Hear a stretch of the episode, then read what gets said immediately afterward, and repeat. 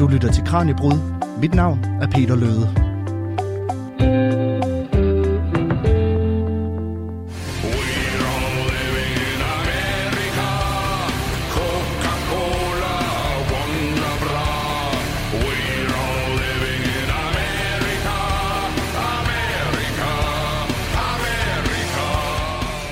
Vi lever alle sammen i Amerika, synger det tyske band Rammstein altså her i sangen, der hedder Amerika. Faktisk et af de eneste numre, som de primært har skrevet på engelsk. Og den her sang, den handler altså om den indflydelse, som USA har haft på store dele af det vestlige verdenssamfund. For hvis du kigger omkring dig, så er du nok omgivet af amerikanske symboler og koncepter, uden at du måske helt tænker over det. Måske har du en Coca-Cola-flaske stående på bordet ved siden af dig, eller måske kører du lige nu forbi et stort og effektiviseret landbrug, eller måske så skal du i aften en tur i biografen for at se en af de helt nye blockbusterfilm.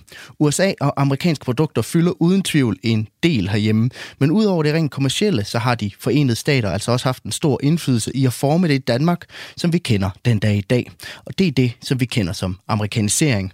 Men hvad betyder det så? Betyder det, at vi, som Ramstein synger, alle sammen lever i en miniatyrversion af Amerika? Det er det spørgsmål, som vi knapper op for i dag i Kranjebrud her på Radio 4, det daglige videnskabsprogram her på kanalen. Men Niels Arne Sørensen, i hvor høj grad kan man egentlig tale om, at det moderne Danmark er blevet formet af USA? Jamen, det kan man i, i, det kan man i meget høj grad, og det er klart, at, at, at det, jeg kan lave så lang en eksempelrække, at tiden den næsten går øh, for hele udsendelsen, men det er klart, at vi kan, vi kan starte med, med burger og cola og Wonderbar, som Ramstein jo også synger om, øh, og vi kan komme omkring det mekaniserede landbrug, vi kan også komme omkring det tøj, vi har på. Jeg, jeg sidder ikke i et par cowboybukser, som man kalder det med min generation, men jeg sidder dog i et par jeans, altså en buksemodel, som er amerikansk. Jeg sidder med en t-shirt under, under min skjorte, Øh, jeg har sneakers på. Øh, øh min fritid hører jeg musik, og det er jeg langt fra den eneste, der kan gøre, som er amerikansk inspireret. Jeg ser tit amerikanske film i biograferne eller i amerikansk finansierede streamingtjenester. Jeg ser amerikanske tv-serier. Øh, jeg går samtidig i fitnesscenter, som jo også er amerikansk produceret, og så videre, og så videre, og så videre. Vi, lad os snakke om det undervejs, men, men listen er meget lang. Og måske så skal jeg lige nævne, du er professor i historie ved Syddansk Universitet og har forsket i forhold mellem USA og Danmark og har senest altså skrevet den her bog, som jeg står med her. Den hedder Amerikanisering og en del af den serie, der hedder 100 Danmarks historier. Og nu lavede jeg øvelse med at kigge mig omkring lige før og sådan se efter tegn på indflydelse fra USA. Hvorfor er det lige USA, der har haft den her enorme indflydelse på, på Danmark? Øh, det har USA haft, fordi at USA øh, er øh, fra slutningen af 1800-tallet udviklet sig til at være verdens rigeste industriland, og, og et, et industriland, hvor også almindelige mennesker, altså arbejdere og bønder, havde gode levevilkår, og det betød, at man at dels at amerikanske producenter havde varer, de gerne ville sælge andre steder end i USA, øh, symaskiner og, og så videre, men det betød jo også, at der var stadig flere, der var flere folk uden for USA, som kiggede på USA og sagde, det her, det må vi kunne lære noget af. Kan vi ikke blive lige så rige, lige så smarte øh, og så videre. Så, så det har meget at gøre med, at der sker en udvikling i USA, som nogle amerikanere er interesseret i at eksportere, men nok så meget mange i resten af verden er interesseret i at få adgang til i hvert fald noget af. Og alt det her, det skal vi nok dykke nærmere ned i, i senere i dagens program, hvor vi altså ser nærmere på den her amerikanske indflydelse herhjemme. En indflydelse, der både gennem tiden har været glorificeret og udskilt. Derfor kan jeg vist kun sige, welcome to the show. Du lytter til Radio 4. Og når jeg siger ordet amerikanisering, så er det nok især logoer som det gule M ved McDonald's eller den bølgede skrift på Coca-Cola, der popper op i tankerne hos jer, der lytter med. Men amerikanisering er jo meget mere end bare hamburgers og, og store sodavand. Er det ikke rigtigt, Niels Arne? Jo, det er det jo. Amerikanisering, sådan den nemmeste måde at, at definere det på, så handler amerikanisering om, at, at, at, at lande, samfund uden for USA, de importerer og bearbejder. Det, det er vigtigt også at bearbejde øh, ting og tanker, som har sin oprindelse i USA, eller i hvert fald er blevet meget forandret, da det kom til USA. Så, så det, det, det, det handler om, om mange det handler om mange ting. Det, ting det er jo varer, men ting er, tanker er, er teknologier, det er måder at gøre ting på, det er, det er, det er kulturprodukter som musik og film osv. osv.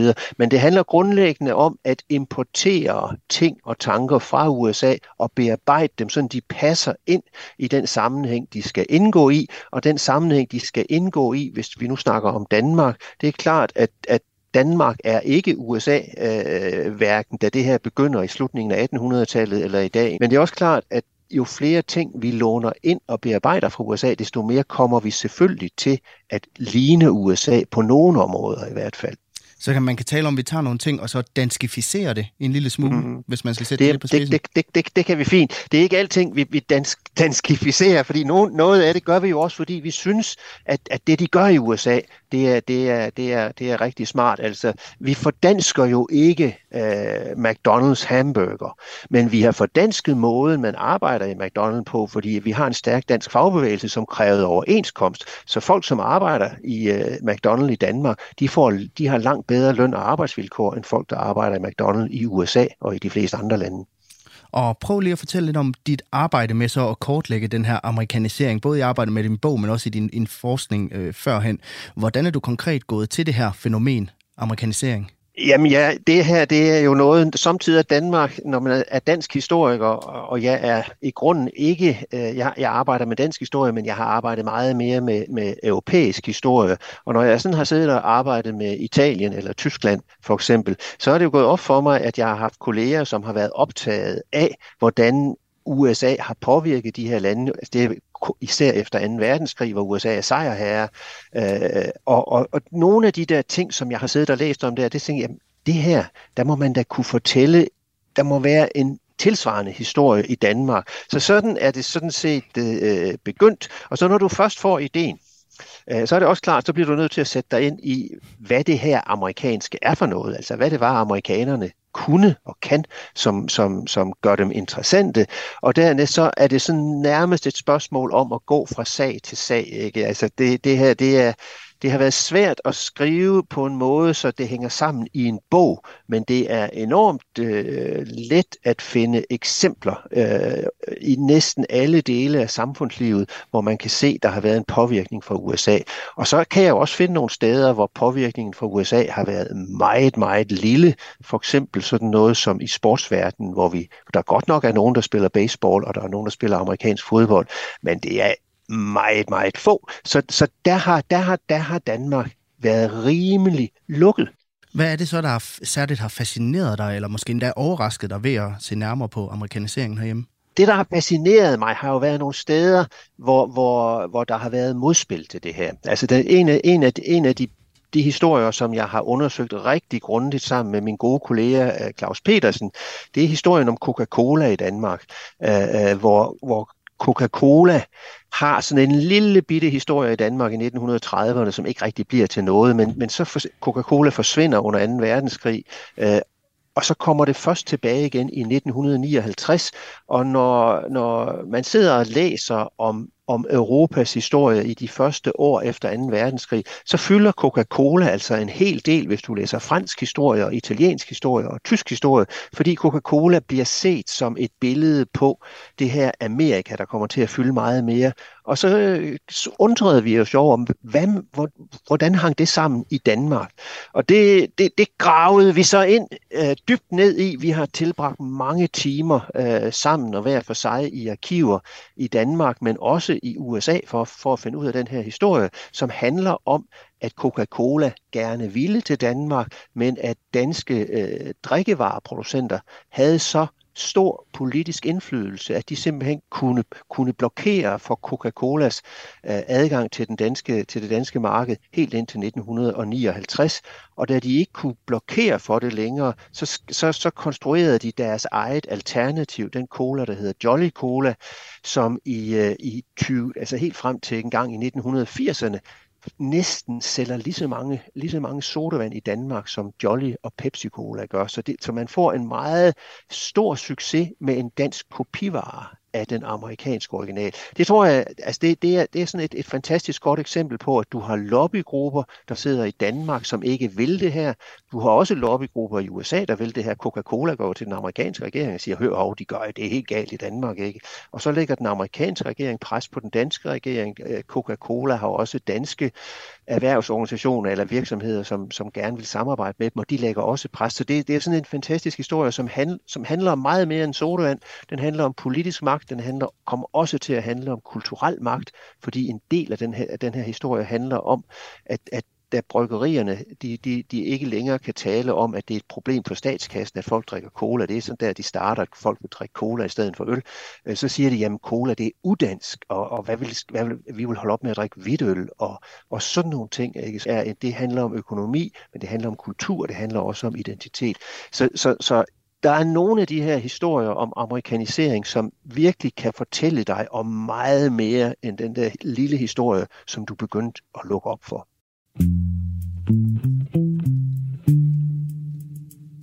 Og når du tænker på USA, så tænker du måske på Store Ørne og Stars and Stripes og The Land of Opportunity, eller måske så tænker du nærmere til noget som tanks, olie og verdens politibetjent. Det er vist ikke nogen overdrivelse at sige, at vores forhold til USA den dag i dag i hvert fald er ret kompliceret. I hvert fald så svarer kun 34 procent af danskerne, at de har et helt igennem positivt eller gunstigt billede af USA, ifølge en undersøgelse fra Pew Institute fra 2020. Og jeg tænker, inden vi for alvor kaster os ud i at forstå amerikaniseringen, så er det måske meget rart for både mig og lytterne at få kortlagt vores forhold og syn på USA gennem tiden, fordi det spiller jo en, en central rolle i amerikaniseringen, som vi kan høre her. Hvornår, Niels Arne, ser vi de første tegn på amerikanisering herhjemme i Danmark?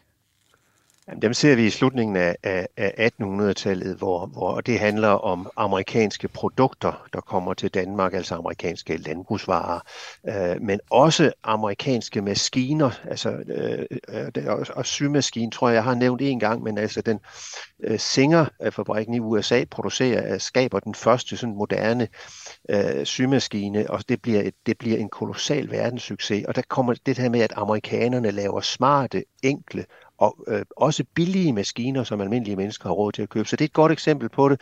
Men, men den anden ting, som er lige så interessant, når vi kigger i et lidt længere perspektiv, det er også, når vi altså allerede i 1880'erne kan vi se unge, øh, nysgerrige og øh, iværksætter løsne øh, danske mænd især. Det er jo det, vi er stadigvæk på en tid, hvor det er mænd, øh, som, som kører øh, med økonomi og politik i Danmark men hvor de rejser til USA for at hente inspiration, det er især øh, elektricitet, de er optaget af, fordi der er USA virkelig førende. Man har opfinderen øh, og forretningsmanden Thomas Edison, Øh, og der, tager, der, der, der har vi sådan unge øh, forretningsfolk fra, fra, fra Danmark, som rejser til USA, og det er interessant, de har også været i Tyskland, og de har været i Storbritannien, men det er i USA, at de for alvor lærer nogle ting, som de så tager med sig hjem. Thomas B. Trige, som kom fra den by, jeg sidder i, nemlig, nemlig Odense, tager til, til, til USA i slutningen af 80'erne, og arbejder for Edison i et par år, og så tager han tilbage til Odense og laver sig en virksomhed, som stille og roligt ender med at blive en af Danmarks største industrivirksomheder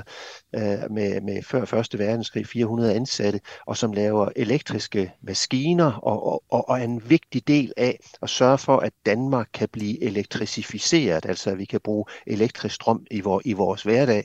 Øh, og det er hentet fra USA. Så, så her, har vi sådan, her har vi det første gennembrud. Det næste gennembrud, det kommer efter, efter Første Verdenskrig, så er det samlebånd og rationalisering, hvis vi kigger på erhvervslivet. Men det er også efter Første Verdenskrig, at amerikansk populærkultur for alvor rammer Danmark i form af Hollywoodfilm, som øh, i 20'erne er, er, er det et meget, meget stort flertal af de film, som danserne kan se i biograferne, de er amerikanske. Vi taler 80 procent deromkring. Øh, men det er også i 1920'erne, at danskerne begynder at lytte til og især danse til noget, som hedder jazzmusik. Så der kommer populærkulturen fra USA. Og så den, det, den, den tredje, hvor det sådan for alvor kommer til at fylde meget for os, det er efter 2. verdenskrig, hvor USA jo ikke bare er en økonomisk og kulturelt interessant spiller, men jo også bliver en supermagt. Politisk øh, øh, bliver Danmarks allierede og beskytter i den kolde krig, og det betyder jo, at, at mange, mange øh, danskere får et meget tættere forhold til USA, og også at USA kommer tættere på, fordi der er, der er også lige pludselig flere spillere, som er interesseret i at få Danmark og USA gjort at bragt tæt på hinanden. Hvad er det så for et billede af USA, der udvikler sig i, i, igennem den her øh, periode, hvor, hvor den her amerikanisering langsomt øh, starter op? Altså, hvad er det for, for et syn, vi udvikler på, på USA? Altså det, som er dominerende, øh, og grunden, grunden til, at man er optaget øh, af USA som noget, der kan flyttes delvist over til os, det er USA som et teknikkens land, altså med, hvor, hvor, hvor, hvor, man er, hvor man er avanceret, man har den mest avancerede industri. Det er også et sted, hvor man meget tidligt, altså i, mellemkrigs, i mellemkrigstiden 1920'erne og 30'erne, har mange flere biler, øh, end, end vi har i Danmark. Vi har lysreklamer, altså det er et kommercielt land. Det er, det er, et, det er et, et land, hvor der er et forbrug på, på et niveau, som man ikke kender i Danmark og Europa. Så USA er også et rigt land. Så det, det er de to positive sider af, af USA. USA som et teknikkens land, og USA som, som et rigt land for almindelige mennesker, og et land, hvor man, hvor man har et højt forbrug af, af noget, som set med danske øjne er, er luksus. Ikke? Køleskabe, biler og, og den slags. Bagsiden af det her, som jo især øh, me, altså meningsdannere fra kulturfeltet øh, sætter på, de siger, jamen USA, USA er jo bagsiden af, af, af teknik og af forbrug, det er, at USA er et kommercielt og materialistisk land. USA det er et land uden de store øh, forskelle. Det, det, det, det er konformt. Amerikansk kultur, det kan godt være, det er populært for mange, men det er det fordi, at det er så fladpandet og dumt, øh, hvor den europæiske og danske kultur er meget mere forfinet, raffineret. Øh, amerikanerne, det kan godt være, at de kan lave billige ost, men det kan de kun fordi, de kun laver en slags ost, og i Danmark kan vi lave 20. Så, så, så, så, så, så vi standardiserer og, og, og gør verden mindre og lader la, la, la middelmådige begævelser øh, sætte dagsordenen. Det er, det er en kritik af USA, som, som er tydelig fra, fra i, i mellemkrigstiden og som vi så også øh, kan se efter 2. verdenskrig, og efter 2. verdenskrig, så kommer der det her lag til, at, at hvis man ikke kan lide USA, så tænker man, at USA er den her, det er verdens stær- mægtigste land nu, ikke kun økonomisk og kulturelt, nu er det også politisk og militært. Og hvordan bruger USA den, øh, den, den magt? Øh, og det gør USA jo ikke altid på en måde, som er i overensstemmelse med USA's idealer om, om frihed og demokrati. Øh, USA øh, laver nogle ting i Mellemamerika, i Latinamerika, i Mellemøsten i, i, i 1950'erne, som hvis man følger virkelig med, så siger man, det her det kan jo ikke passe, man opfører sig sådan. Hjemme i USA har man, har man øh, racisme, især i sydstaterne, hvor man behandler den sorte befolkning øh, skidt. Øh, man er jo heller ikke tolerant over for venstreorienteret i USA i, i, i 50'erne. Og alt den her kritik af USA, som er en politisk kritik, øh, den bliver så viklet ind i den kolde krig, at hvis du kritiserer USA, så bliver du skubbet over på den kommunistiske fløj. Men når vi kommer op i, i den anden halvdel af 1960'erne, så kommer Vietnamkrigen, og den flytter det her voldsomt, fordi det er en stor magt og et lille folk. Og den her fortælling om, om USA, som bruger napalbomber mod, mod bønder og, og kvinder og børn, den, den rykker øh, først hos de unge og de venstreorienterede, men den ender med at skabe en, en, en meget bred kritisk holdning til store dele af, hvad USA egentlig er for noget i Danmark. Det ender med, når vi kommer op i 70'erne, og amerikanerne bomber Hanoi i jul 1972, at selv Berlingske Tidene, som jo er en pæn og borgerlig og pro-amerikansk avis, siger, det her, det må altså holde op nu må I gå hen og demonstrere for den amerikanske ambassade og sige, det her finder vi os ikke i længere, så kan I ikke opføre jer. Men kan man så også se, at der er en sammenhæng mellem USA's popularitet, altså hvor, hvorvidt at vi har et positivt syn på USA i givet tidspunkt, og så mængden af amerikanisering på de tidspunkter? Nej, det kan man. Det er, det er lidt mere indviklet. Altså, det, altså, der er jo nogle bølger, hvor, hvor USA er populært og mindre populært. Øh, og hvis du, en af de, et, et af de tidspunkter, hvor, hvor, hvor USA virkelig bliver kritiseret øh, på grund af Vietnamkrigen, politiske mord hjemme i USA, to Kennedy'er bliver myrdet, den, den, den ledende borgerrettighedsforkæmper Martin Luther King bliver myrdet, du har store raseoptøjer i USA, du har politiske skandaler med, med, med, med Watergate og sådan noget. Der, har, altså der, der ser det jo, der er, kommer USA virkelig øh, i, i vredemaskinen, hvad angår popularitet som forbillede. Men det betyder jo ikke, at vi holder op med at gå i i amerikanske øh, inspireret tøj, øh, at vi holder op med at lytte til amerikansk musik, vi holder op med at se amerikanske film osv. Så, og det betyder jo heller ikke, at vi holder op med at gå i brusen og begynder at gå i, til købmanden i, i stedet for. Så på, når, det gælder, når det gælder populærkultur og når det gælder forbrugskultur, så, så er der måske mere tale om sådan en, en, en jævn stigende udvikling, og, hvor de her bølger mere handler om vores politiske plus- og minusforhold til USA, som jo svinger øh, over tid meget. Altså i, i 60'erne og 70'erne var der, var, der, var, der, var der store problemer omkring USA. Der var også mange i Danmark, som var bekymrede over for Reagan og hans oprustningspolitik. Men til gengæld Bill Clinton, da han kom til Danmark, så blev han jo hyldet øh, som om, at, at, at han var næsten en ny messias, og jeg er jo også sikker på, at, at Obama kunne være blevet valgt til hvad som helst, hvis han var stillet op til, til et valg i Danmark, altså måske endda til, måske endda til konge, ikke? Hvis, hvis, han havde, hvis han havde været interesseret i det. Så, så, så der, der er sådan politisk nu helt klart nogle bølger, øh, øh men, men, men hvis man kigger på, på i hvert fald populærkultur og forbrugskultur, så, så synes jeg, at billedet tegner sig mere, mere som sådan en kontinuerlig stigning, som er helt tydelig, i hvert fald når du kigger på tiden fra slutningen af 1940'erne og frem. Det er lidt mere op og ned, når vi kigger på tiden tidligere, men det handler om, at der er afstanden mellem Danmark og USA større, også i velstand. Du lytter til Radio 4. Noget, som jeg synes, man hører en gang imellem, det er, at det altså også er for galt med alle de amerikanske udtryk, som unge mennesker bruger i dag, når de skal tale dansk. Eller er det nu også det, for i hvor høj grad maser det amerikanske sig ind i det danske sprog? Altså, Niels Arne, kan man også mærke amerikaniseringen i, i det danske sprog? Ja, det kan du da. Uh, det, det, har du, det har du kunnet i, uh, i hvert fald i, i uh, de sidste godt og vel 70 år. Det er jo interessant, at der, og det går helt tilbage til 1800-tallet, hvor man bliver optaget af det at være dansk, og at det danske sprog bærer, holder os sammen som et, som et folk og en identitet. Og der, der, er der, der er der allerede i 1800-tallet folk, som begynder at være bekymrede og sige, jamen vi har alt for meget fremmed i vores sprog. Øh, vi skal især luge ud i den tyske indflydelse, som der er rigtig meget af, som går helt tilbage til, til middelalderen, når vi skal, vi skal i stedet for alle de her tyske indlånsord, så skal vi bruge nogle gode danske, gamle danske ord eller, nord, eller nordiske ord. Men den der, den der angst for fremmed indflydelse på sprog, den flytter efter 2. verdenskrig fra at være vendt mod en bekymring for det tyske indflydelse på sprog til at være en bekymring for på det amerikanske indflydelse. Det, kan, det, det, er der, det er der bekymrede øh, folk, som skriver avisartikler om med, med regelmæssige øh, mellemrum, fra cirka 1950, og de kommer som i en jævn strøm, og de kommer af og til nu. Altså for 3-4 år siden skrev den tidligere udenrigsminister Per Stig Møller øh, om, at sproget, det var, det var det, vores sprog var i fare, og det, og det, der truede vores sprog, det var Per Stig Møller, han skrev engelsk, men det han mente, Øh, er jeg helt sikker på, hvis vi havde ham i studiet, det er amerikansk engelsk. Og lad os prøve at høre lidt mere om Ameri-dansk, hvis man kan kalde det det. For Margrethe Heidemann Andersen er seniorforsker og souschef ved Dansk Sprognævn, og hun har blandt andet forsket i unges holdning til engelsk påvirkning af sproget.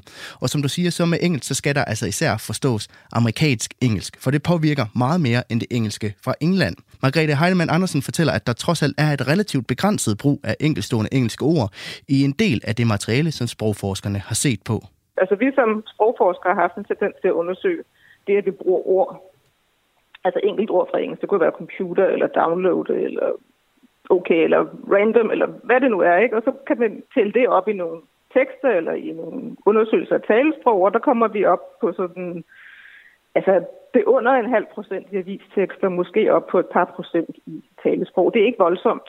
Altså vi plejer at sige, at, at, at alle de ord, vi har lånt fra tysk før i tiden, det er måske op på en 10 procent. Altså, det er mange, mange flere ord end de engelske. Så på den måde er det egentlig ikke så voldsomt med engelsk påvirkning. Øh, men det, man så skal lægge mærke til, det er, at, at vi jo også øh, ser tekster, der er skrevet helt på engelsk, altså reklamer for eksempel. Øh, og vi bruger engelske udtryk, altså you name it for eksempel, eller vi siger måske et eller andet, en hel sætning, som er reddet ud af altså som ikke er sådan en fast frase, men vi simpelthen slår over i engelsk nogle gange, når vi taler sammen. Jeg tror måske især, at det er noget, unge gør. Og der kan man sige, at der er påvirkningen altså lidt stærkere, fordi vi faktisk er så gode til engelsk, at vi både kan slå over i engelsk, og vi også forventer, at vi bliver forstået, når vi gør det. Altså man kunne ikke forestille sig, at man kunne at man slår over i fransk på samme måde, eller spansk for eksempel, fordi det forventer vi egentlig ikke, at andre kan forstå det, som vi nok heller ikke er så gode til det som generelt til de gamle kultursprog. Så man kan sige, når man, når man kigger på den sproglige påvirkning, så er det jo, altså, man kan sige, engelsk ligesom trumler hen over de andre fremmedsprog. Det er, engelsk er meget stærk, øh, er, er en meget væsentlig faktor i dag i forhold til fremmedsprog, hvor de gamle kultursprog altså halter bagefter, ikke? og unge i dag er ikke ret glade for tysk. Det er mit, er mit indtryk. De er meget glade for alt, hvad der er engelsk, men de er ikke så glade for det tyske. Så de gamle kultursprog, de er lidt gamle, hvor amerikansk engelsk, det, det er nyere. Ja, jeg er lidt, lidt, lidt klemt. Altså, det er ikke fordi, altså, når man går i gymnasiet, der lærer man jo stadigvæk fransk eller spansk eller tysk, men, men, men de har ikke samme status, som, som det engelske har. Så det engelske trumler lidt, måske kan man sige, nogle af de gamle kultursprog, og især tysk. Og det kommer til at fylde mere og mere? Ja, det gør det. Det er jeg sådan set ikke i tvivl om, fordi Altså, man kan jo se meget af den viden, vi får i dag, den, meget af den viden, som unge får, den får de jo på nettet, den får de via de sociale medier, øh, og det er også på, på amerikansk engelsk, at de får deres, deres viden øh, ved hjælp af, altså de dyrker og TikTok og hvad de ellers ser, så, så jeg tror, at, at øh, altså, unge i dag er jo bedre til engelsk, end jeg var, da jeg var ung, vil jeg sige, og jeg tror, det er en udvikling, der fortsætter. Hvorfor er unge mennesker mere lydhøre over for sproglige indtryk fra udlandet end måske mere voksne er? Det er jo en del af det at være ung, ikke? at man, man suger indtryk til sig fra, fra, ja, fra hele, hele verden sådan set. Og det er ikke fordi, det er noget, der sådan er kendetegnet specielt for de unge i dag. Altså hvis man går tilbage til dem, der var unge i 50'erne for eksempel, så var de da også fuldstændig fascineret af alt, hvad der var amerikansk efter en verdenskrig. Så, så det er noget, vi har set før. Men adgangen til alt, alt det engelske sprog, den er jo større i dag, end den var i 50'erne, i og med, at vi har tv og radio og sociale medier og vi kan jo bestille bøger og blade og aviser, hvis det er det på engelsk. Meget, meget nemt at få sendt via nettet. Ikke? Henter dansk mere amerikansk engelsk end for eksempel nogle af vores nabosprog? Det er der egentlig ikke noget, der tyder på. Altså, jeg har været med i nogle undersøgelser, hvor vi har kigget på avisbrug, og der var der faktisk nordmænd, og de har faktisk flere engelske låneord, end vi har i Danmark. Og det er jo sådan lidt pudset, fordi nordmænd er jo kendt for at være sådan lidt mere sprogpuristiske, altså finde på afløsningsord for altså erstatningsord, i, i stedet for at bruge de engelske lån. Men, men faktisk, så, så ifølge den undersøgelse, så har de flere lån, end, end vi har i Danmark. Men det med erstatningsord, det bruger vi ikke så meget i Danmark, vel? Altså, vi, vi har det jo nogle gange. Altså, det hedder for eksempel, at man har følgere på de sociale medier, og ikke followers, som det hed engang. Der, der konkurrerede de to ord. Så, så vi har jo danske ord nogle gange. Så erstatter vi det engelske ord med, med dansk. Men, men nordmændene og, og islændingerne har en mere aktiv sprogpolitik, hvor de altså fra, fra offentlige myndigheder går ud og siger, at vi vil gerne have, at man bruger det her ord. Men det nordmændene så gør, det er, at de tilpasser ordene til, til norsk stavemåde, for eksempel. Så de ser sådan mere norske ud, end, end, end, øh, end det engelske ord gør i dansk, hvor vi beholder den engelske stavemåde. Ved man noget af, hvilke faktorer, der gør, at for eksempel følgere bliver følgere og ikke followers, i modsætning til computere, som er computere? Nej, altså det eneste, vi kan sige, er, at, at som ofte, så hvis, hvis et ord først har slået an på engelsk, så er det svært at, at få det afløst af et dansk ord.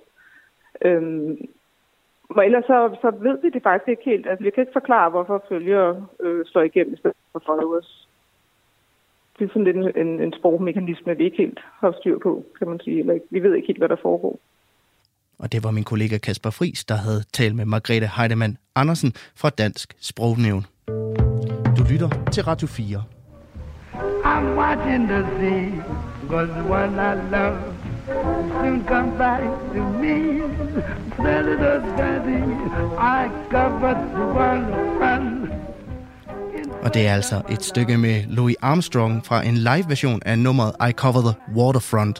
Og Louis Armstrong var jo faktisk en af de helt store stjerner, der er flere omgange spillet i Danmark, både før 2. verdenskrig, men i særdeleshed også efter. Og den her live-version, den stammer faktisk fra 1933, hvor Armstrong spillede i Danmark, og den er optaget ved en af de otte udsolgte koncerter, som han spillede i Tivoli i det år. Og han vendte tilbage efter krigen og spillede blandt andet for et fyldt KB-hallen i år 1947. Hvis du lige er kommet til, så kan jeg fortælle, at du lytter til Kranjebrud, det daglige videnskabsprogram her på Radio 4. Jeg hedder Peter Løde, og i dag har jeg fået selskab af professor i historie, Niels Arne Sørensen fra SDU, der er med på en forbindelse. Og det er han, fordi at vi snakker om amerikanisering, som vi skal kortlægge i dybden lige om lidt. Men Niels Arne, da jeg sagde, at jeg gerne ville spille et nummer i dagens program, der ligesom var et symbol på amerikanisering, så sagde du, spil noget med Louis Armstrong fra starten af, af 30'erne. Hvad er det, som han er et, et symbol på, når vi taler amerikanisering? Jamen, han, er, han er et symbol på den del af amerikanisering, som foregår rimelig tidligt. Øh, øh, altså, vi, altså, han kommer, som du siger, til Danmark første gang i 33, og når han, er, når han kan sælge øh, otte koncerter ud i København, så er det selvfølgelig fordi, at, at københavnske jazzinteresserede, de har hørt om ham i forvejen, så han var et, han var et, et, et, et stort, stort navn. Uh, han blev mødt af begejstrede fans på, på hovedbanegården i København. Det kan man læse om i, i datidens aviser med nogle fanscener, som, som fuldstændig ligner, hvad man tænkte. Det var det, det var det, der blev opfundet med Beatles i 1960'erne. Nej, nej, det kom allerede i 30'erne med, med, med Louis Armstrong men Louis Armstrong altså, og, og jazz er et rigtig godt eksempel på et sted, hvor, hvor, hvor USA altså med stort held bryder, bryder igennem øh, uden for, for, for, for USA selv. Altså det, det er populærkultur. Det handler om film, det handler om musik, det handler om dans. Det handler jo også, også om, hvor de her bliver blandet sammen i nogle teaterudtryk, hvor man, hvor man blander musik og dans øh, sammen med, med historier, altså det, som vi kalder, kalder musicals. Øh, og det kan vi for alvor se slå igennem i Danmark i 1920'erne og 30'erne. Jazz er først, altså når vi, når vi, når vi har jazzfestivaler øh, og sådan noget i dag, så er det jo sådan noget med, at man sætter sig andægtigt og så lytter til sådan nogen, der, der, der spiller lange soli, og, og, og så klapper man de rigtige steder og sådan noget. At det, er sådan, det er blevet meget en intellektuel øh, musikform. Men det var det ikke, da det kom til Danmark. Altså jazz kommer til Danmark som dans før det kommer til Danmark som musik. Det, de første steder, ord jazz optræder på dansk, det er i danse, øh, danseskolers annoncer, at nu kan vi også lære jer at danse den, lære jer at danse den nye amerikanske dans, der hedder jazz. Øh, og så bliver det til musik, og det bliver, en, altså, om, det bliver musik, som bliver spillet på danserestauranter og natklubber, som bliver spillet af underholdningsorkestre, som lever af det her, men jo også af folk, som, som virkelig er optaget af jazz som noget anderledes og nyt musik, som ikke bare handler om rytmer og, og blæser, men også noget om, hvor jazz kommer fra, at det, er, det, er, det har øh, baggrund i det sorte USA. Det er en kropslig musik, som er en frigørende musik. Det er slavernes efterkommers musik. Så derfor så kan jazz, det bliver, det bliver fagnet af unge, der elsker at bevæge sig, som elsker at danse tæt krop til krop på en måde, som er lidt frækkere, end hvis man dansede vals. Men sådan noget amerikansk musik og, og film, og, altså kommer de her populære kulturelle produkter ikke med nogle amerikanske værdier, der sådan kan smitte lidt af på os herhjemme? Jo, det gør de da. Altså for eksempel sådan noget som kønsroller. Det er der ingen tvivl om, at, at, øh, at hvis vi kigger på kønsroller, så har så at den amerikanske populærkultur ikke det hele, men, men når du ser nogle af de største amerikanske kvindelige filmstjerner, så er, så er det jo nogen, som, som kan bære film, og som er fuldstændig ligeværdige med, med deres øh, mandlige modparter. Og det er jo, hvis vi rykker ud af filmens verden, så, så når vi kommer op i slutningen af 60'erne med ungdomsoprør, som jo også henter meget af sin inspiration fra USA, øh, øh, jamen noget af det, som man henter i USA, det er faktisk den nye feminisme.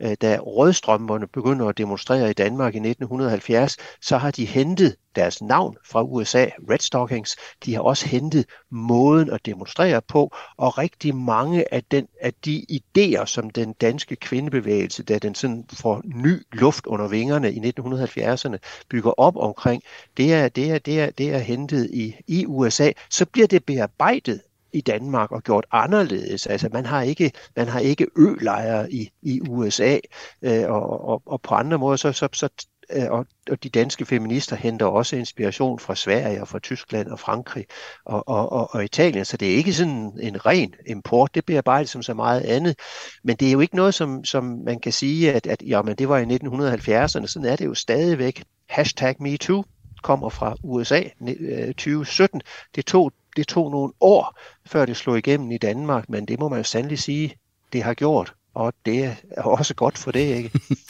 og når du, øh, når du skal kortlægge amerikanisering, så har du delt det op lidt i tre områder, hvor, hvor amerikanisering primært er slået igennem. Den ene af dem er populærkulturen, som vi lige har talt om. Noget andet, det er det her med pro, øh, produktion- og distributionsområdet, mm. hvor at, øh, vi har været en lille smule ind på det med, med landbrug og så videre, men lad os prøve at kigge lidt på, hvordan hele vores produktion og distribution, den altså blevet effektiviseret med inspiration fra USA. Altså, hvordan ser man, at de amerikanske tendenser har snedet sig ind i, i, i den her, det her område i Danmark? Hvis vi snakker om produktion, så skal vi især tilbage til, til, til de første øh, 60-70 år af, af det 20. århundrede, hvor man fra USA øh, henter samlebånd, man henter, man henter øh, øh forestillinger om, hvordan man kan videnskabeligt gøre ledelse, og som handler om, hvordan kan du gøre det mest effektivt. Man laver tidsstudier, sådan at, at, at folk de, de kun gør de ting, de gør ting så, så hurtigt og mest effektivt som muligt.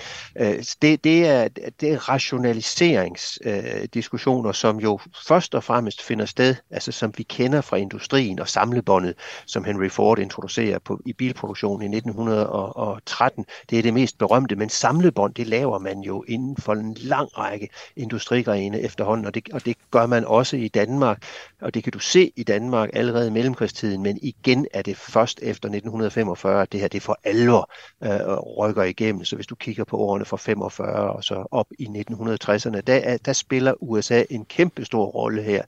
Så spiller USA jo også, det har vi snakket lidt om, en, en, en, en stor forbillederolle, når det gælder, øh, når det gælder distribution, altså mm. med, at hvordan sælger man øh, varer, hvordan, øh, og det gør man så i stedet for de lokale øh, detaljhandlere med, med, med købmænd og bager osv., så flytter det ind i supermarkeder først, og derefter i de her kæmpe store storcentre, som det som på amerikansk hedder shopping malls, og som udvikler sig i USA fra 1950'erne, det kommer til Danmark i slutningen af 60'erne, begyndelsen af 70'erne. Og vi kan som tage den, den nyeste bølge i detaljhandlen, som handler om, om nethandel, som jo, hvor, hvor det også er USA, hvor det her for alvor slår igennem. Og det er, det er helt tydeligt, hvis man sidder og læser danske erhvervsanalyse og øh, siger, jamen det de har gang i i USA, det kan vi vel også gøre i Danmark. Ikke? Så, så på der, der kan vi se, at, at der fortsætter den her inspiration ufortrødet. Det gør den også, hvis det handler om ledelse. Øh, hvis du går på det, som i gamle dage hed Københavns Handelshøjskole, og som nu hedder Copenhagen Business School, fordi en business school, det er jo det, man har i Amerika. Jamen, der, der, der, der, kan, der, kan, du, der kan du læse øh, en Master in Business Administration, som jo er kalkeret over den måde, hvor man laver den her slags lederuddannelser på på amerikanske eliteuniversiteter, som især, altså det er Harvard, der er det mest kendte. Men det er også tydeligt, hvis du går ind og nærlæser, hvad man faktisk gør på Copenhagen Business School, så tager man den amerikanske model, men man siger også, vi kan lære jer nogle særlige nordiske ting. Ikke? Så her har vi, man importerer, og man bearbejder. Og det, det, det støder man på igen og igen, når man studerer det her. Og nu nævnte du det, nu nævnte du det selv, det tredje punkt, hvor du, øh, hvor du øh, mener, at amerikaniseringen i sær, øh, særlig grad kan mærkes herhjemme. Det er jo det moderne forbrugersamfund med blandt andet supermarkeder og shopping malls og, og alt det andet. Altså, hvad er det for en tanke eller nogle idealer, som vi importerer med, med den her amerikanske konsumerisme? Jamen, det er jo grundlæggende øh, ønsket om at blive rig velstående, velstand, at få muligheder for at bruge flere ting, altså øh, at for, at, for at, at, at få et, et, øh, et materielt bedre liv, og hvor man så kan sige, at det, som er det materielt gode liv, det flytter sig jo hele tiden fremad, at der skal flyttes flere, der kommer flere og flere ting ind i det, at nu er det jo ikke længere nok at få en, en, en bil og en carport, nu er det to biler, ikke?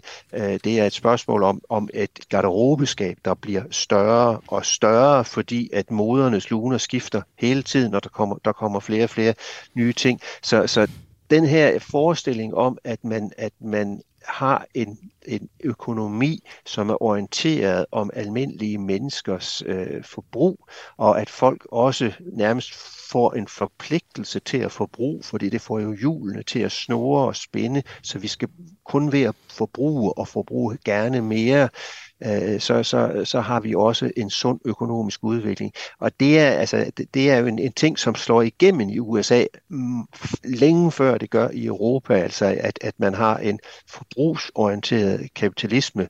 Det er det, vi har fået importeret, og som, og som i høj grad kommer til at have præget os fra 1950'erne, 60'erne og, og, og fortsat gør det. Og når vi, øh, når vi taler sådan noget som konsumerisme og forbrugersamfund, så tror jeg også rigtig mange kommer til at tænke på sådan noget, for eksempel som McDonald's og Coca-Cola, vi har talt om før. Altså, hvilken rolle spiller de her store amerikanske brands i den her udvikling? Jamen, de spiller jo en rolle i den forstand, at, at vi jo bruger dem. Altså, at, at, øh, at vi spiser burger og vi drikker cola, men med, øh, øh og, og så har de nok mindst lige så meget en indflydelse ved, at, at de bliver forbillede for lokale øh, danske øh, erhvervsdrivende, siger, jamen, kunne vi ikke lave noget, der ligner? Så hvis du, hvis du sådan går rundt i det danske fastfood-landskab, så, så kan du finde øh, en lang række amerikanske, altså de berømteste Burger King og, og, og McDonald's, men du kan faktisk mange af de her, som, som hedder noget med, med, med Sunset Boulevard, øh, for eksempel, det lyder jo vældig amerikansk og kalifornisk, men det er faktisk dansk, men konceptet er jo, er jo fundet i USA. Det gælder også en lang række af, af, af den her måde, hvor vi har vendet os til at gå rundt i verden i landskabet med, med, med papkrus, der er fulde af kæmpe store baljer kaffe, altså coffee to go, øh, som, som er importeret fra USA øh, fra, øh, om, fra, begynd, fra begyndelsen af 2000-tallet, og, og hvor Berlinske Tidene jo kom med et godt forslag og sagde, jamen skal vi ikke kalde det øh, bærbare bønder? Men det er der jo ikke nogen af, det er der jo ikke nogen af os, der gør. Det er, det, det er kommet til at hedde coffee to go. Så der kommer det til at påvirke vores, vores hverdag. Det har jo også påvirket vores hverdag i den forstand, at vi drikker for eksempel mange, mange flere sodavand, end, end vi øh, gjorde for 50 år siden. Og grunden til, at vi drikker mange flere, det er, at vi er blevet rigere, og det er, at sodavand er blevet billigere, og det kan vi takke eller klandre EU for med det indre marked. Men, men vi kan ikke klandre EU for, at, at mens det var 20 procent af de sodavand, vi drak i 1975, der var cola, og så er det i dag 70 procent. Og det er jo fordi, at det er lykkes øh, de amerikanske øh, cola-giganter, Pepsi og, og Coca-Cola, at få placeret Coca-Cola som noget helt centralt og naturligt i mange, mange sammenhænge. Når vi går på McDonald's, får vi oftest en Coca-Cola, men jo også, vi ser, vi ser, vi får reklamer for det, vi ser det, når vi ser amerikanske tv-serier, så sidder de med, med Coca-Cola. Så, så der, der, der, der skubber det øh, tydeligt nogle steder. Men det er jo ikke sådan. Det er også det her, det er det, det der steder, hvor man virkelig skal passe på med at ikke se Amerika hist, pist og alle vegne. Fordi hvis du kigger på, på, på fast food i Danmark, jamen du kan få burger øh, og, og, og, og, og club sandwich, og du kan få øh, coffee to go, og du kan få cola, men du kan jo også få pizza, og du kan, du kan få shawarma, og du kan få sushi, og du kan få mange andre ting. Så, så, så fast food øh, markedet i Danmark, det er ikke blevet amerikaniseret, det er for simpelt, det er blevet globaliseret, at at måden vi indtager det på, og de rammer, øh, som det indtages på, de her, de, her, de, her, de har et stort amerikansk fingeraftryk, men det vi faktisk spiser, der spiser vi nok mindst lige så mange shawarmaer øh, og anden, som kommer fra, fra Mellemøsten eller Asien. Og det er jo også interessant, at når man nu, hvis man nu giver sig til at nøje og kigge på, hvor importerer, Dan, hvor importerer dansk nye ord fra, så er amerikansk engelsk, det er helt klart nummer et. Men der er nogle steder, hvor det ikke er amerikansk engelsk, vi importerer flest ord fra. Hvis vi kigger på madfeltet, så importerer vi dem fra fransk, italiensk, tyrkisk, arabisk, øh, indisk, japansk, ikke? og ikke fra amerikansk. Du lytter til Radio 4. Og vi begynder så småt at bevæge os ind i udsendelsens sidste få minutter. Du lytter til Kranjebrud her på Radio 4, hvor vi i dag ser nærmere på fænomenet amerikanisering. Og som vi har hørt i løbet af udsendelsen, så er amerikanisering altså meget mere end bare Coca-Cola på dåse og Big Macs fra drive-thru. Min gæst i programmet er Niels Arne Sørensen, der er professor i historie ved Syddansk Universitet, og altså lige nu er aktuel med bogen om amerikanisering, der er en del af serien om 100 Danmarks historier. Og til sidst vil jeg gerne lige kigge lidt på, hvordan at USA så konkret påvirker os her i 2022. Altså fortsætter amerikaniseringen stadigvæk den dag i dag, Niels Arne? Ja, det vil jeg jo mene, at det er meget nemt at komme med masser af eksempler på. Altså, det er jo ikke længe siden, at, øh, at jeg blev ringet, øh, min dør blev ringet på, jeg ved ikke hvor mange gange, af udklædte børn, som, som, som sagde øh, slik eller ballade, chick eller treat. Det var det er Halloween, som er kommet til Danmark øh, i løbet af de sidste øh, 20 år. Øh, øh, Valentine's Day har ikke haft helt den samme gennemslagskraft, men, men nu også et eksempel på, hvor noget, som vi ikke havde hørt om for, for 30 år siden, lige pludselig fylder noget i vores liv. Og hvis vi skal blive i forbrugersamfundet, så kigger vi jo frem mod Black Friday, som nu er blevet Black Weeks, Øh, øh, altså, og som jo er øh, en, en amerikansk importeret øh, forbrugsfest. Øh, så, så hvis man kigger på, på forbrugersamfundet og populærkulturen, så synes jeg jo, at man kan sige, at USA fylder mindst lige så meget, øh, og måske stadig mere. Øh, så da, da, det her, den her tanke med, at nu er USA klemt, nu øh, skal vi alle sammen se mod Kina, øh, måske også hos andre nye vækstøkonomier. Man hører ikke så meget om Rusland på det felt længere, det gjorde man for 5-10 år siden. Brasilien er, er et andet sted, med, og Indien selvfølgelig, man kigger på. Men, men, men, og der, det er selvfølgelig rigtigt, at, at rigtig meget, mange af de varer, vi omgiver os med i dag, de er produceret i Kina, men de ligner jo noget, som stammer fra USA, og at, at, at når, vi tager, når vi tager vores nye iPhone i hånden, så øh, hvis vi giver os til at tænke os godt om, så ved vi godt, at den er lavet i Kina, selvom de har problemer med at lave dem lige for tiden. Men vi forbinder jo alle sammen, og med rette, en iPhone med USA. Og rigtig meget af, den, af de, de, de varer, vi får fra Kina og, og andre lande, er jo varer, som er fyldt med indhold, både helt konkret, men jo også i vores forestillinger og grunden til, at vi synes, de er attraktive og gerne vil have dem, fordi at de kommer fra USA oprindeligt eller har et stort amerikansk indhold. Så i den forstand, så synes jeg, at, at, at amerikaniseringen, den er, den er der ingen grund til at tro, at vi skal skrive om i datid, øh, sådan lige med det første. Men sådan noget som forbrugersamfund og industrialisering, altså det, nu har vi talt om det meget de her amerikanske idealer, men det lyder jo ikke som noget, der sådan nødvendigvis stemmer overens med, med vores værdier i dag, hvor vi også taler om sådan noget som bæredygtighed og den slags. Altså kan amerikanisering stadigvæk godt ske på trods af de her nye idealer?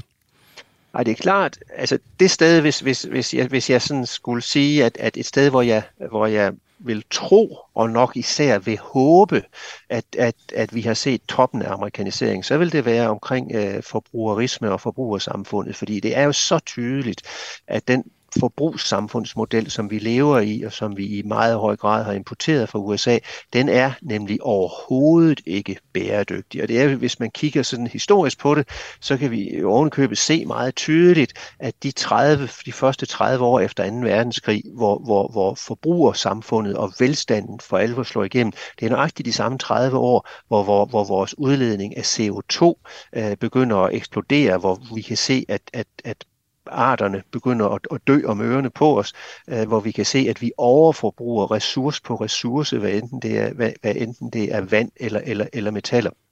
Så det er helt klart, øh, at, at den her måde, vi, vi, vi har vendet os til at leve på efter et amerikansk forbillede, det bliver vi nødt til at gøre op med. Øh, det er, det er muligt, vi selv skal finde ud af det. Det er også muligt, at vi kan få hjælp fra amerikanerne, fordi en meget stor del af den internationale og globale miljøbevidsthed og miljøbevægelse, den har jo faktisk rod i USA. Og når amerikanerne de har, de har, de har lært os at elske Black Friday, så kunne det jo også være, at de kunne lære os at elske Green Friday. Jeg kan godt tænke mig at spørge dig her til sidst. Nu, øh, nu øh, ser vi meget det her med, at man rykker produktioner til, til Kina. Man ser, at øh, et medie som TikTok, der jo kommer fra, fra Kina, det mm. også rykker ind på markedet og fylder mere og mere. Altså, kunne man forestille sig, at om nogle år stod for en, over for en kinaficering i stedet for en, en amerikanisering? Altså det, man skal jo passe på med at spå, ikke? Uh, uh, men jeg synes jo, hvis, hvis du ser på noget, et medium som TikTok, så uh, grunden, hvis, når du læser bekymring om, at her kommer et, et, et kinesisk uh, socialt medium, som har enormt appel, og ikke mindst til, til unge, uh, jamen så har det jo ikke appel til unge, fordi det ligner noget, der kommer fra Kina. Så har det appel til unge lige præcis, fordi det ligner det, de kendte. Det, det, det, det har udviklet sig oven på noget, de kendte i forvejen, og det de kendte i forvejen kom stort set alt sammen fra USA. Så hvis TikTok var, var, var fyldt med kinesisk øh, kommunistisk øh, indramning, så var det jo ikke blevet en succes. Så, så jo, jeg tror da, jeg tror da gerne, at vi kommer til at bruge øh, en, en, til at omgive os med, med, med mange ting og tanker, som kommer mange steder fra, øh, øh, men jeg tror ikke, at vi kommer til at omgive os med ting og tanker, som, som, hvor vi siger, og, og det det her bruger vi, fordi det kommer fra Kina, og, det er, og derfor så, er det, så, så, så rejser det til os med en positiv værdi. Og det er jo en stor del af forklaringen på, at vi har taget så meget amerikansk til os, fordi at det amerikanske samfund, på trods af mange ting, som vi ikke kan lide i det, så er der også mange ting ved USA, som de allerfleste af os elsker. Og vi begynder at gå ind i de sidste minutter i udsendelsen. Jeg vil gerne høre dig helt kort her til sidst, Niels Arne Sørensen. Lad os øh, prøve at svare på Ramsteins bekymring. Lever vi bare i et mini-USA nu om dagen? Nej, men vi lever i et Danmark, som er påvirket i mangt og meget af USA. Men vi lever ikke i et mini-USA, for hvis, det kan du bare spørge en amerikaner, du møder på gaden, som har boet i Danmark i tre måneder. Føler du dig ligesom hjemme? Nej, vil vedkommende sige. Jeg føler mig ikke hjemme. Øh, det her, det er et meget tryggere samfund, det er et velfærdssamfund, der er meget mindre afstand mellem rig og fattig. Jeg tør, jeg tør lade mine børn lege på gaden, uden at være bange for, at de bliver skudt, og så videre. Så nej, vi lever heldigvis ikke i et lille USA, men vi lever heldigvis i et samfund, som på mange måder har lært meget godt af USA. Niels Arne Sørensen, tusind tak, fordi du har lyst til at gæste Kranjebrud her i dag. Det var så lidt. Lytter til Radio 4. Det var alt, hvad der var på programmet i dag i Kranjebrud. Tusind tak, fordi at du lyttede med, og husk, at alle de tidligere udsendelser kan findes som podcast i Radio 4's app, der kan hentes på Google Play og på App Store. Programmet er produceret af Videnslyd for Radio 4.